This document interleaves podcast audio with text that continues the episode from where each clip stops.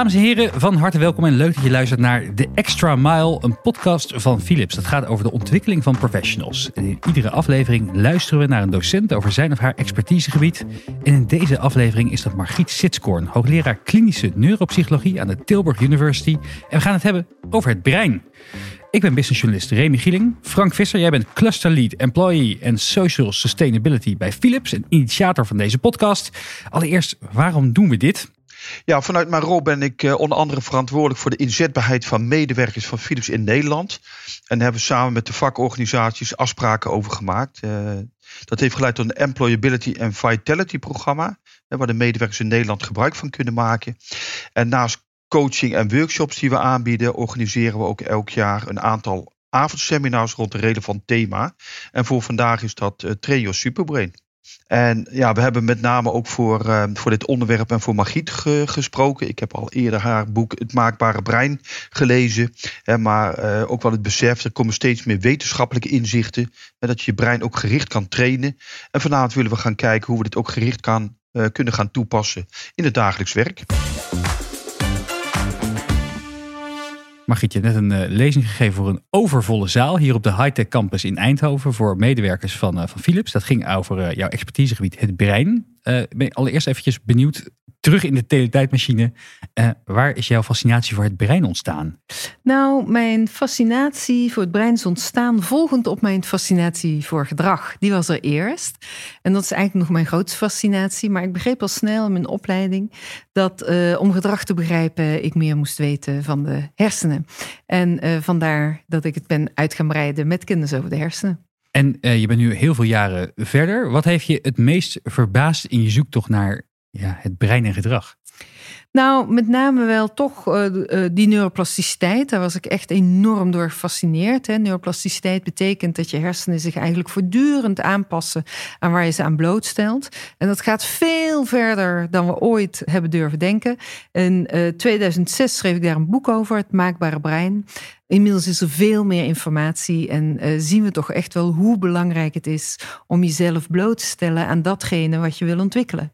Ja, want we weten al heel veel, heb ik altijd het idee. Ja. Maar je zegt, zelfs sinds 2006 is er heel veel nieuw onderzoek bijgekomen, heel veel nieuwe kennis over het brein. Wat, wat, wat zijn laatste inzichten geweest die we voorheen nog niet wisten?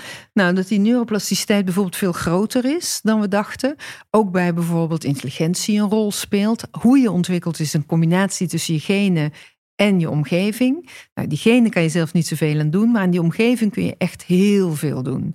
En we weten nu dat eigenlijk voortdurend je hersenen aan het veranderen zijn. Voortdurend komen er cellen bij, komen er verbindingen tussen die cellen bij. En dat bepaalt wat jij leert, waar jij goed in wordt, waar je niet goed in wordt, want er gaan ook dingen weg. En dat is toch wel een enorm verrijkend inzicht. Het is een beetje een open deur, maar je hoort heel vaak, hè, alles wat je aandacht geeft, groeit. Zeker in de dat geldt dus ook heel erg voor de hersenen. Ja, dat wat je veel doet ontwikkelt, dat wat je niet doet ontwikkelt niet. Zo simpel is het eigenlijk, zou je kunnen zeggen.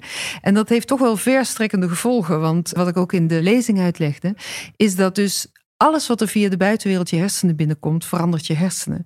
En omdat je hersenen veranderen, verandert je denken, voelen en doen. En omdat je denken, voelen en doen verandert, doe jij anders in die buitenwereld, waardoor die buitenwereld verandert.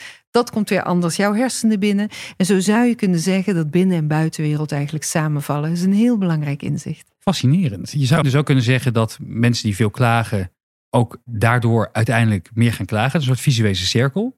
Ja, als je veel klaagt, dan ontwikkel je neurale netwerken zo dat je steeds beter wordt in klagen. En het klagen gaat je steeds makkelijker af. Dus ja, zo Ja. werkt dat ook. Voor goede en voor slechte dingen werkt het. Zou je dat ook voor filterbubbels kunnen toepassen? Je, we hebben natuurlijk de laatste jaren in coronatijd ook het veel, veel met nepnieuws te maken gehad. In de samenleving is er meer en meer desinformatie gekomen. Maar ook mensen die steeds ja, radicaler over bepaalde denkbeelden zijn gaan denken. Nou, kan je van vinden wat je wil. Maar heeft het daar ook mee te maken? Dus dat je, ja, hoe meer je door misschien wel door sociale netwerken blootgesteld wordt aan bepaalde denkbeelden. Dat je dat, dat echt fysiek je hersenen aanpast. Zeker. Ik heb daar een heel boek over geschreven. Dat boek heet Hersenhek. En dat gaat helemaal over hoe je eigenlijk door de informatie die je hersenen binnenkomt gevormd wordt. En uh, in het voorbeeld dat jij geeft, is het zo dat we allemaal in bubbels leven. Hè? Niet alleen de extreme aan alle kanten. Maar we leven allemaal in bubbels. En dat komt omdat we vooral uit zijn op het conformeren wat we al weten. We zijn uit op te bevestigen wat we al denken dat waar is. En eigenlijk moet je uit zijn op falsificeren. En dat betekent dat je moet proberen te ontdekken dat wat je al denkt of gelooft net niet waar is. Maar omdat de hersenen net de neiging hebben om alleen maar te zoeken naar wat je al weet, wordt dat steeds meer versterkt en wordt de andere kant of de andere informatie, ja, die komt helemaal je hersenen niet binnen. Dus daar kun je eigenlijk ook nooit op aanpassen. En dat kun je eigenlijk door social media nog sterker doen dan voorheen het geval was. Als je vroeger de krant las, dan stonden daar wat meer eh, meningen in en wat meer feiten van allerlei kanten.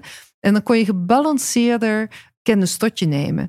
Maar op internet is het heel makkelijk om in bubbels uh, terecht te komen en daarin te blijven. Dat geeft je ook een goed gevoel. Je te omringen met mensen die hetzelfde denken als jij. Uh, dus dat ligt daar zeker aan. En dat heeft zeker met plasticiteit van de hersenen te maken. Het is ook die bekende confirmation bias waar je het over hebt. Ja. Het is ook wel heel vermoeiend om je daaruit te wringen. Want het is blijkbaar het gangbare pad. Het, je hersenen willen kennelijk graag de makkelijkste oplossing van A naar B. Ja. Hoe kan je je daar dan toch voor waken. Wetenschappers hebben dat, heb ik altijd het idee van nature al redelijk. Om op die manier naar zaken te kijken van, is het wel waar wat we denken? Of kunnen we het, kunnen we het tegendeel misschien wel bewijzen? Wat kunnen wij als niet-wetenschappers, professionals daarvan meekrijgen? Nou, wat je uh, moet doen is eigenlijk lol krijgen in falsificeren. Lol krijgen in op zoek gaan naar andere informatie. Lol krijgen in eens luisteren naar het onverwachte, waar jij het net helemaal niet mee eens bent of wat helemaal niet in je straatje past. Als je op het moment dat je dat krijgt, gaat het ook minder energie kosten. Het probleem van de huidige wereld voor heel veel werkende mensen is toch wel dat ze ja, eigenlijk te weinig tijd hebben om te doen aan meer uitzoeken, aan dieper graven, aan nieuwsgierigheid voeden. En dan zouden we meer naar terug moeten. We moeten meer terug naar slow information processing in plaats van alleen maar fast information processing. Op het moment dat je denkt dat, dat je weet hoe iets zit, schakel je vaak al door naar het volgende. En toch zouden we meer moeten doen om dan net te gaan graven, dan net te gaan zoeken. En je moet lol gaan krijgen in die nieuwsgierigheid, in die verandering, want dat brengt je uh, naar nieuwe paden. Ja, het is ook lastig, omdat er zoveel informatie elke dag, elk moment, elk uur op je afkomt. Via nieuwsmedia, via sociale media, via mail, via telefoon, ja. WhatsApp. Er komt geen eind aan, lijkt het af en toe wel. Hoe zorg jij ervoor dat je daarvan afsluit, zodat je wat meer tijd hebt voor de wat meer diepere vragen? Ja, ik uh, hou er heel erg van om mijn eigen aandacht te reguleren. Net bij de lezing heb ik de hele zaal uh, laten voelen hoe makkelijk ik hun aandacht kan reguleren. En ook hoe makkelijk ik dus kan bepalen wat zij denken dat waar is, wat zij waarnemen, hoe hun wereldbeeld in elkaar zit. En daarna liet ik dan zien hoe ik dat gedaan had. En dat was best wel een eye-opener uh, voor mensen. Was ook heel grappig. Maar ja, het leert je ook wat. Maar zelf probeer ik dus heel bewust mijn eigen aandacht te richten en mijn eigen aandacht te bepalen. En dat betekent dat mijn telefoon bijna altijd op stil staat. Bijna altijd, niet altijd, maar wel bijna altijd. En het betekent ook dat ik zelf geen social media heb. Dus ik heb geen WhatsApp, geen LinkedIn enzovoort. Uh, ik heb voor bepaalde personen heb ik een beetje social media. Maar dat is dus echt kan je niet eens social noemen. Dus dat, dat is heel erg belangrijk, want daardoor word ik niet de hele dag afgeleid door allerlei prikkels die maar ongevraagd binnenkomen. Maar kan ik echt heel duidelijk zelf mijn aandacht richten aan waar ik hem wil besteden. En we zien dat heel veel mensen toch wel erg afgeleid worden. En dat valt soms niet eens meer op, omdat je tegenwoordig je telefoon bij alles naast je hebt liggen. Door die prikkels die daar heel tijd binnenkomen. En dat, ja, dat kost je heel veel tijd, dat kost je heel veel energie. En het brengt je niet altijd wat je misschien wil dat het je brengt. Ja, waarom? Ik denk dat niemand dat echt bewust doet. Maar als ik dan af en toe naar mijn schermtijd van mijn telefoon kijkt. Wat Apple steeds beter in kaart brengt voor me. Dankjewel Apple. dan schrik je daar af en toe wel van. Ik doe het niet heel erg intentioneel. Dus waar komt het dan vandaan uit onze hersenen dat we daar ons dus toch zo door laten verleiden? Ja, kijk, het kwaad zit natuurlijk niet in de mobiele telefoon of in de tablet of, of in je computer. Hè? Laten we daar duidelijk over zijn. Maar in heel veel dingen die jij doet of hebt op je mobiele telefoon, zitten wel verslavende aspecten. En die verslavende aspecten en uh, aspecten die jou, ik heb het net heel veel gehad over het genotsysteem in de hersenen bijvoorbeeld. Iets wat je meteen genot geeft, is kijken wat is er aan de hand. Het is een prikkel die jouw nieuwsgierigheid wat opwekt, zo gauw je een ping hoort of eh, wat je ook hebt ingesteld. En dan wordt die nieuwsgierigheid bevredigd letterlijk via het genotsysteem als jij checkt wat het is. Nou, als je dan nog bezig bent met likes op internet, uh, prikkelt ook gelijk je genotsysteem. Maar ook weten hoe het met de ander gaat, wat erin is, wat drama is. We zijn enorm geïnteresseerd in drama en negatief nieuws. Uh, onze hersenen zijn daar echt voor gewired, want negatief nieuws daar zitten waarschuwingssignalen in, hoe we gevaar kunnen lopen, hoe we uh, dat gevaar zouden kunnen ontwijken. Dus dat zijn allemaal dingen die doordat de hersenen op een bepaalde manier over tijd ontwikkeld zijn, dat het voelt alsof we dat moeten doen. En je merkt dat het snelste als je gewoon je telefoon eens een hele dag weglegt. En misschien niet een dag, misschien wel eens een week. En dan zeggen mensen al vrij snel, ja, maar dat kan helemaal niet, want ik moet het hiervoor hebben en ik moet het daarvoor hebben. Nou, dan doen we alleen bijvoorbeeld je telefoon. Of je mag alleen maar tijdens werktijd op je computer. Dus dat je je werk uh, wel kan doen. En mensen vinden dat heel ongemakkelijk. Ik doe dat wel eens bij uh, lezingen. Als ik uitleg dat we allemaal toch wel een beetje verslaafd zijn aan onze mobiele telefoon, dan mogen mensen tijdens de lezing niet op hun telefoon kijken. Of sterker nog, ze moeten hem in een zwarte doos onder hun stoel uh, zetten. Er zijn echt mensen die daar enorm veel problemen mee hebben. En dat is de snelste manier om te ontdekken wie er de controle heeft. Ben jij dat? Of is dat je telefoon? Ja, ik vind het ook fascinerend. Ik heb dan in het al mijn notificaties uitgezet op een gegeven moment van mijn telefoon. Omdat ik zelf wilde bepalen welk appje ik wanneer open. Ja. Heb je wel dat je af en toe bepaalde appjes alsnog neurotisch gaat checken of er nog een mailtje binnengekomen. Uh, dat is dan weer het nadeel. Maar ik had wel inderdaad heel veel mensen die dat dan hoorden. Die zeiden, ja, maar wat nou als er wat belangrijks binnenkomt? Ik zei, nou ja, hoe vaak komt er nou echt iets zo belangrijks binnen ja, dan bellen ze volgens mij toch wel. Als het echt, als echt het huis in brand staat. Eh, Inderdaad, mag, dan... ik, mag ik hopen dat ze niet dat per, ja. per Instagram aan me laten kunt, weten. Je kunt natuurlijk voor jezelf afspreken dat je op bepaalde tijdstippen uh, je telefoon checkt. Hè. Het hoeft helemaal niet zo drastisch dat je hem een week weglegt of zo. Dat hoeft allemaal niet. Maar het kan best voor de meeste mensen een beetje minder dan wat ze nu doen. Ja. En dat gaat je veel tijd opleveren. Dat gaat je veel aandacht opleveren voor andere dingen. En dat is best wel belangrijk dat je zelf controle krijgt over je aandacht en waar je die aan wilt besteden. Je hebt in het tweede deel van je lezing vandaag het gehad over het effectprincipe. Ja. Dat is een principe wat volgens mij in je laatste boek naar voren komt. Um, niet mijn laatste, maar wel een van de laatste Een van boeken. de, ja. een van de laatste boeken. Kan je vertellen wat het is en wat we daarvan kunnen meenemen? Ja, het effectprogramma is een programma dat ervoor zorgt dat je bepaalde gebieden in de hersenen ontwikkelt, waaronder de prefrontale hersenschors, gebied voor in je hersenen. Um, en aan die gebieden zijn vaardigheden uh, verbonden die te maken hebben met succesvol zijn in de huidige wereld. En als ik het heb over succesvol zijn, dan heb ik het over succes in de brede zin van het woord. Dus niet alleen over geld verdienen en je werk doen, maar ook uh, zorgen dat je gezond blijft, uh, dat je goed zorgt voor de mensen om je heen, waar je verantwoordelijk voor bent, waar je van houdt. Uh, dat je verstandige beslissingen ook neemt voor de toekomst en niet alleen voor jezelf. Um, nou, daar is heel veel onderzoek naar verricht. Dat onderzoek heb ik bij elkaar gezet.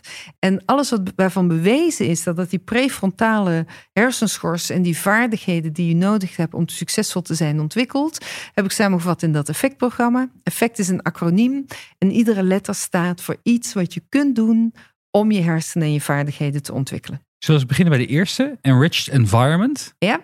Enriched environment betekent verrijkte omgeving. En een verrijkte omgeving betekent dat je je blootstelt aan nieuwe dingen. En kies dan dingen die echt nieuw zijn en die je leuk vindt. Wat je bijvoorbeeld altijd al hebt willen doen. Van salsa dansen tot gitaar spelen. Het maakt allemaal niet uit. Uh, maar echte nieuwe dingen. En dat zorgt ervoor dat je nieuwe verbindingen in de hersenen maakt. Je blootstellen aan iets nieuws is goed voor de neuroplasticiteit. Goed voor je ontwikkeling. Uh, nou ja, dat is eigenlijk een hele makkelijke tip uh, die je snel kan doen. Ik luisterde laatst een podcast met uh, Martijn Aslander. Dat is een bekende futuroloog, hoe wil je het noemen.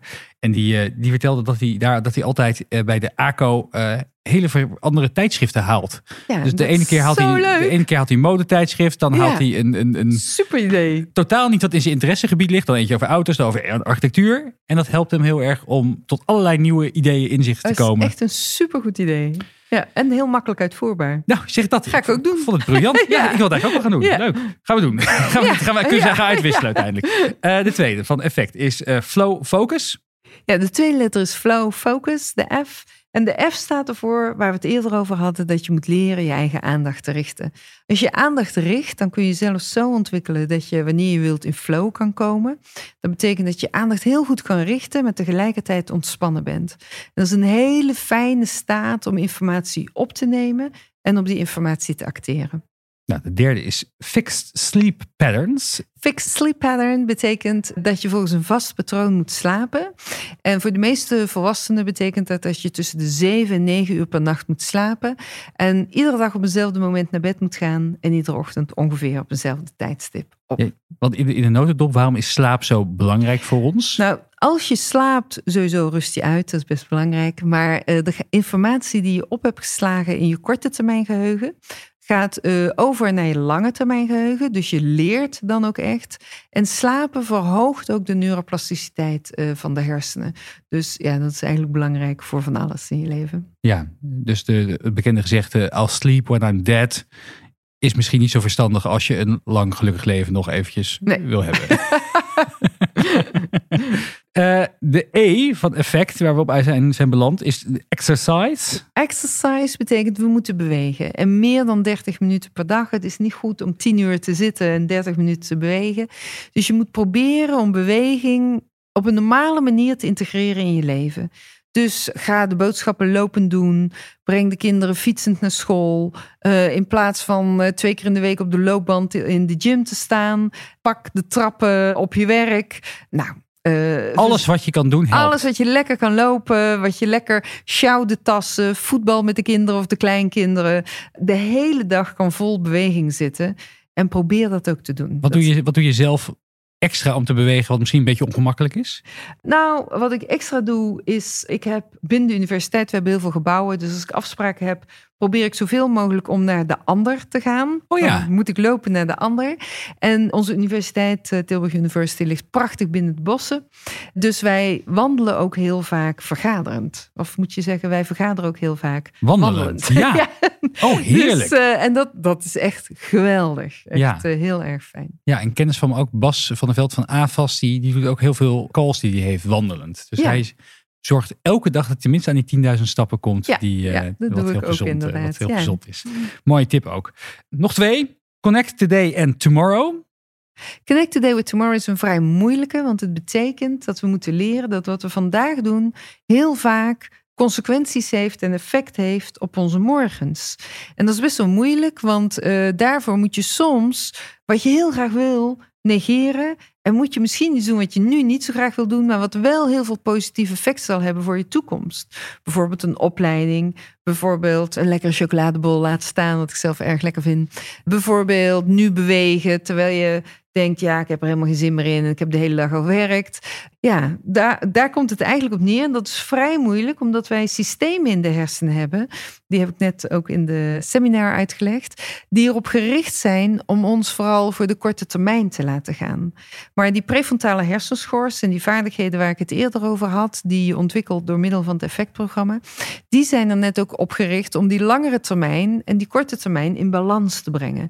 Dus dat je niet alleen voor die korte termijn gaat, niet alleen voor de lange termijn, want dat is ook niet goed, uh, maar dat je daar een mooie balans in kan aanbrengen, zodat je succesvol, gezond en gelukkig kunt zijn. Nou, last but not least, time. Ja, de T, tijd, die staat ervoor dat, ja, ik kan natuurlijk allemaal uitleggen in seminars, in boeken, in podcasts. En je kan het allemaal begrijpen. Maar je moet het ook gewoon doen. Als je het niet doet, gebeurt er mooi niks in die hersenen. Uh, en dan ontwikkel je die vaardigheden niet. En dat zou heel erg jammer zijn, want die kunnen je ontzettend veel brengen. Dus je moet er ook echt tijd aan besteden. Nou, ik vond het een ontzettend mooi gegeven. Ik denk dat we er allemaal wat aan hebben. De, de leiders en executives en de professionals binnen Philips en ook verder buiten. Dus dankjewel voor die inzichten. Als we hier nou meer over willen weten, waar kunnen we dat vinden? In welk boek staat dit allemaal omschreven? Ja, in het uh, boek Ik-kwadraat staat het. En dat is ook vertaald in het Engels. Daar heet het The CEO Brain. En een ander boek dat hier veel over gaat is Hersenhack. Nou, dan gaan we die met z'n allen bestellen natuurlijk. Hartelijk dank voor je komst vandaag naar de Extra Mile. Margriet Sitskoorn. We gaan nog eventjes luisteren naar een klein deel van je seminar.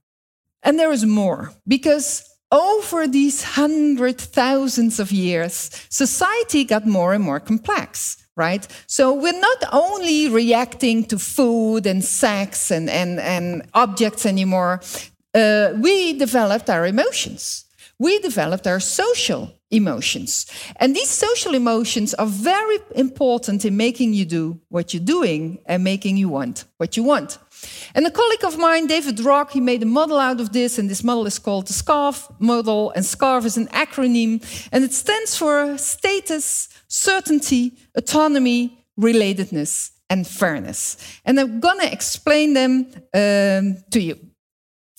So, what does status mean? It means how high are you standing on the social ladder?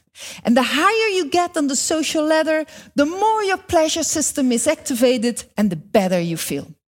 And you must be aware because status is not in every group the same right? When they come somewhere to uh, give lectures or to help in change management, then they always look at the cars that are parked. The cars always say a lot about the people that I'm going to meet. I didn't have the opportunity here because uh, I didn't see, only saw one car uh, in front of the building. But the cars already say a lot. But status, you can also have status because you get information as first in a company, for example, because of your clothes, because of the office that you are uh, sitting, or because at the university, for example, the uh, parking spot that you get. Very important, right? I can come whenever I want and I still have a parking spot. That feels good. That feels good in every way. But in another way, it's ridiculous. It's really ridiculous, right? that, that, that makes you feel good. So status is connected to a lot of things. Uh, for example, I work with um, certain groups in Tilburg, the city where the university is, and these groups have a lot of problems. And status in their group, for example, is when you have um, a police bike and you kick it, and you kick it really good, so it's damaged really good, and then you film it, and then you put it on the internet. Gives a lot of status, right? It's another group, other status. So, when your status is high, heightened by somebody, your pleasure system is activated, you feel really good.